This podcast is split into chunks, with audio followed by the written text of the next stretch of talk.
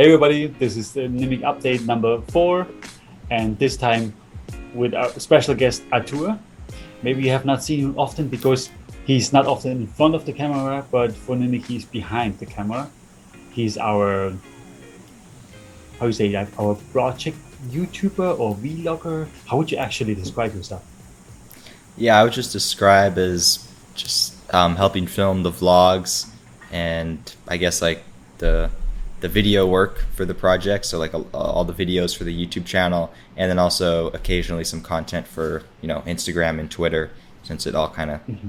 is in the, the marketing and social media kind of space uh-huh, yeah uh-huh, uh-huh. glad to be on here today nice nice nice so how we do that usually we talk a little bit about crypto then we talk a little bit about Nimiq also and uh, also about our special guest um, Sounds good. To get going, crypto space. I mean, what has happened really much recently, right? What, what I do mean, you think is noteworthy? Of of course, Dogecoin, the kind of the really hot topic that everyone's talking about, and it's funny because I'm, you know, people that I know who have never had any crypto or anything, and their first experience is getting Dogecoin, not even before Bitcoin or Ethereum, and they're getting Dogecoin. I'm like, come on, you gotta you gotta get like the you know the main ones as well if you're if you, when you're first getting into it just to get the whole experience, and yeah, just yeah, I have a friend came of out of nowhere. exactly the same. Yeah, he said like, ah, I've been last year. I've been telling them, you really want to invest something, please do it now. Don't put too much. Whatever you just can spare. Oh, by the way, this is not financial advice. and um, and just you know invest a little bit, do your dollar cost averaging, whatever, and then um, it's gonna be fine. And guess what? The year comes around, the crypto goes through the roof, and this guy never said anything, and now he sent him a message saying, "Do you know where I can buy Doge?" And you just feel like facepalm. it's like, yeah. So, what do you think about Dogecoin? I mean, what's your? I think it's it's funny because if I feel if you're you know in the crypto space for a good little while and so personally, you know, it's been a few years, and you kind of just think of Dogecoin, you know, for the past while that it's kind of just like this coin that's you know named after a meme, you know, the dog and the iconic dog, and that you know it's how real of a crypto is and everything, and it's kind of just like a joke.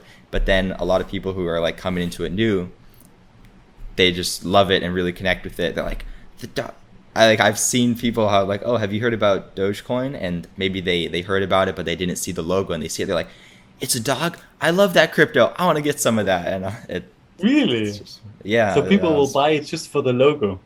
Yeah we just did some quick research before and I actually had no idea where the name is coming from and it seems to come from the Doge meme which is relating to bad English.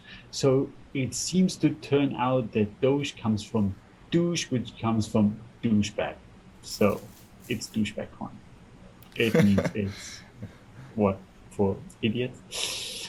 I'm not sure if we should say that, but you know, this kind of thing is like it's a joke. The whole thing is a joke. It was never meant to be serious, and it just went. Yeah, just really picked on after a while, and it's been around for a while. You know, since 2013. Yeah. So you know, it's not like it just came out new. It's been around and no. just really catching on like ma- crazy mm. majorly right now. And from what I know, it's basically run by a guy or two, and they don't do any development, no source code changes, no improvements whatsoever. It's just a little doggy stamped on a cryptocurrency named Dogecoin, and you can buy that on the interwebs.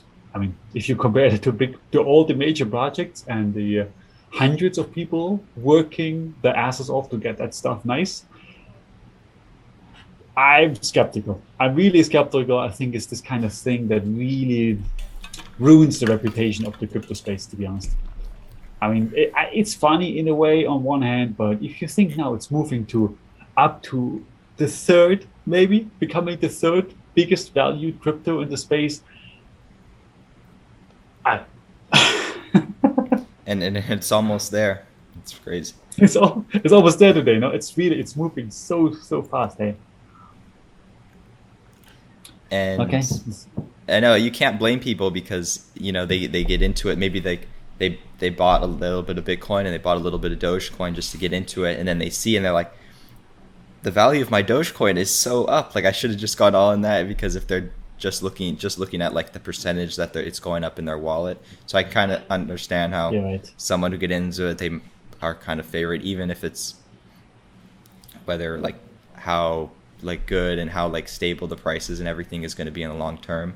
But Mm. yeah, for a while I when you know at first I at the beginning it was just like Bitcoin and Ethereum and you know like the the a few um you know like the main cryptos and stuff when you're kind of when I was first getting into it introduced through Nimiq um, a few years back which was my introduction to to the crypto space and Uh-huh. then you know just just a few days ago I was I was like you know everyone's talking about this Dogecoin I don't want to like uh, buy a bunch and hold because it's up so much but I was like you know what I'm just gonna get uh, put a little bit into it and just like just for fun just to like you know just to like have Yeah. bought a little bit of Dogecoin and then like the next day I like check it and it's up 20% and I'm like this is so like I was like I thought it You was put it- already so up and it just Okay. You put a stop loss right underneath it, and so 20% gains, whatever. yeah I mean, it can't go up forever, right?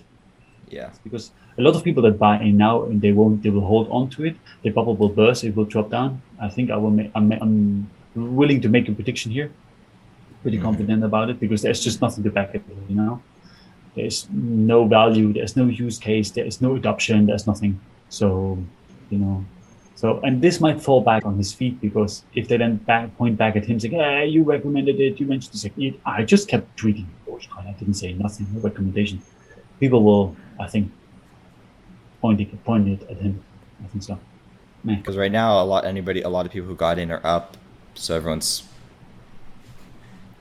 stoked but if it were to go the other way then a bunch of people Everybody's happy have different up, right? feelings about it if they're if they're no longer in the profit and then like in the negative because of getting Mm. into it but it's hard to say Yeah. Yeah, It's part of the problem with the crypto space that there's just a huge amount of people that are in for the gains and not for the tech. I mean, yeah, just I guess that's we have to that's that's a realistic situation that we have to adopt. But I think looking at the value that you gain with certain cryptos over the long run, I strongly can see that uh, tech and uh, great ideas, use cases have paid off on the long. At least my feeling. Well, I think I mean the, the coins that are on top right now are the ones that are very, actually the the most interesting, and others that are coming up. I could name a few, but you know maybe we just don't don't go into making any recommendations or anything. But I mean there is some there is some good coins out there. I wouldn't feel bad. Like I, I say, like Nimiq is for sure trying to do good tech, eh, but we're still like very low. Monero has done good things, and Dot is doing good things. Polkadot and Ethereum is doing crazy, great things. Cardano is trying to go along a little bit, and Bitcoin anyway. And you know, I mean, Ethereum 2.0 and all those things. They're doing amazing technology. This is just it's very cool. I'm really happy to follow those things because I think like, wow, this is gonna be like so much better. Uh, anyway, we're gonna see how it's gonna play out, and I think there's a. But I mean, you know a little bit about all those things actually, because I know that you also do some YouTubing, some influencer kind of thing going on with Crypto's Jumpstart. I remember on, on some other channel. I would be curious a little bit to hear. Maybe also the viewers are going to be curious to hear a little bit of your story, like where you're coming from. How did you get into all this YouTube? Where are you right now? What are you interested in?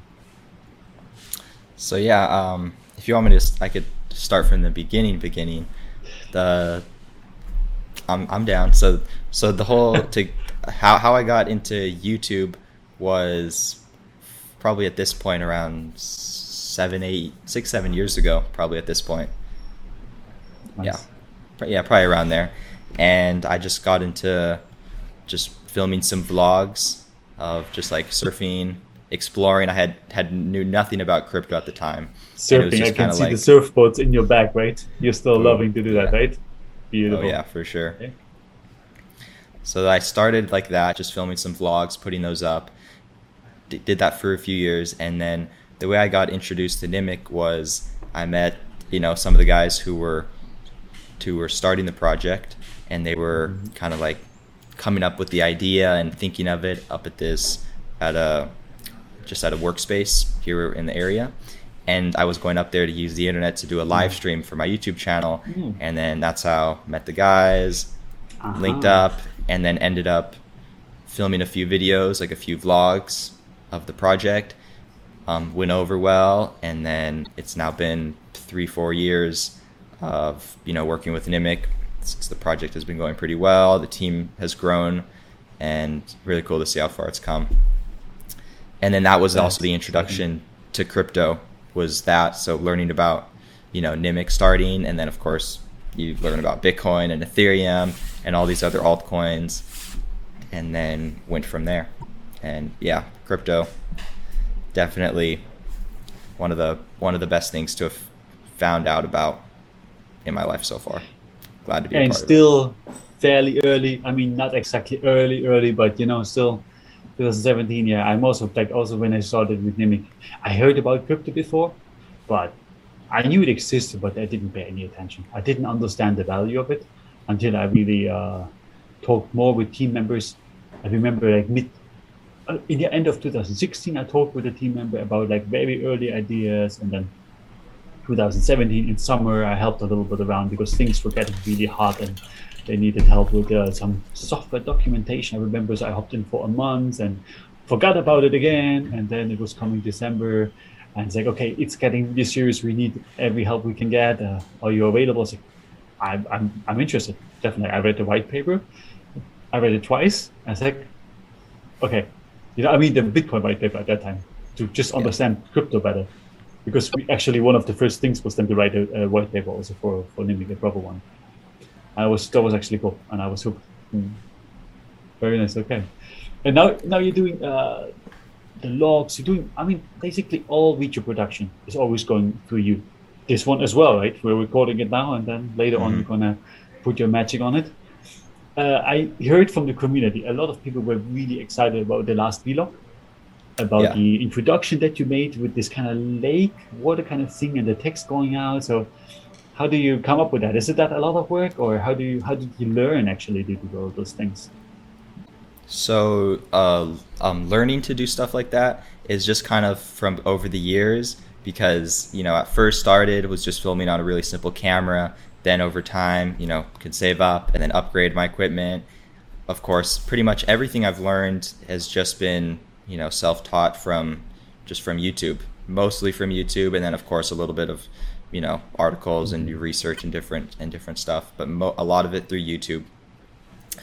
Um, never went to any school or like proper courses or anything. So it's just like you know, if it just goes to show when you're really interested in something, you can learn everything you need to know for the most part. Like the same with crypto, you get interested in it, you can learn everything you need to know online, just researching yourself.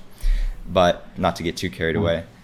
So to get to like that was like over time, then being able being able to get my hands on a drone, get some like aerial Mm. shots. And at first with the drone, you know, the footage is very basic. You just kind of go in a straight line, but then over time you start to try to combine different movements. So for that specific shot, I'm kind of like I was going at top speed, so maybe like um, I would say about 50 to 60 kilometers an hour, um, Hmm. which is was like Oh, a pretty good speed because I found that sometimes shots can look really cool when you're like going really fast past stuff instead of a little bit slower. So for that shot, I'm kind of like going top speed and then kind of turning the drone to the left and then also flying up and like adjusting the, the tilt of the camera. So that's stuff that at the if if it was your first time flying, it would be a little complicated. But then you know you start with just flying forward and backwards, and then you add like doing another movement and stuff, and and then over time you, you get the feel for it and can kind of get some smoother, more cinematic shots. So filming that shot was actually at a just a river, probably about forty, a good just a good little drive down the coast, and just like a really nice river that connects into the ocean. Lighting was really nice. Mhm. And then for the for like the the tracking of the text, that was just done in After Effects. So um, you just track. You get like these. You you do it all within there. You just track these points to everything, and then you add the text. And then like with anything, you just kind of got to play with it. You're adjusting you know the angle and then adding some drop shadow to the text and trying to get the angle of it so that it looks realistic somewhat because you're trying to get it so that it looks like it's actually floating over the water and then adding the reflection. That was something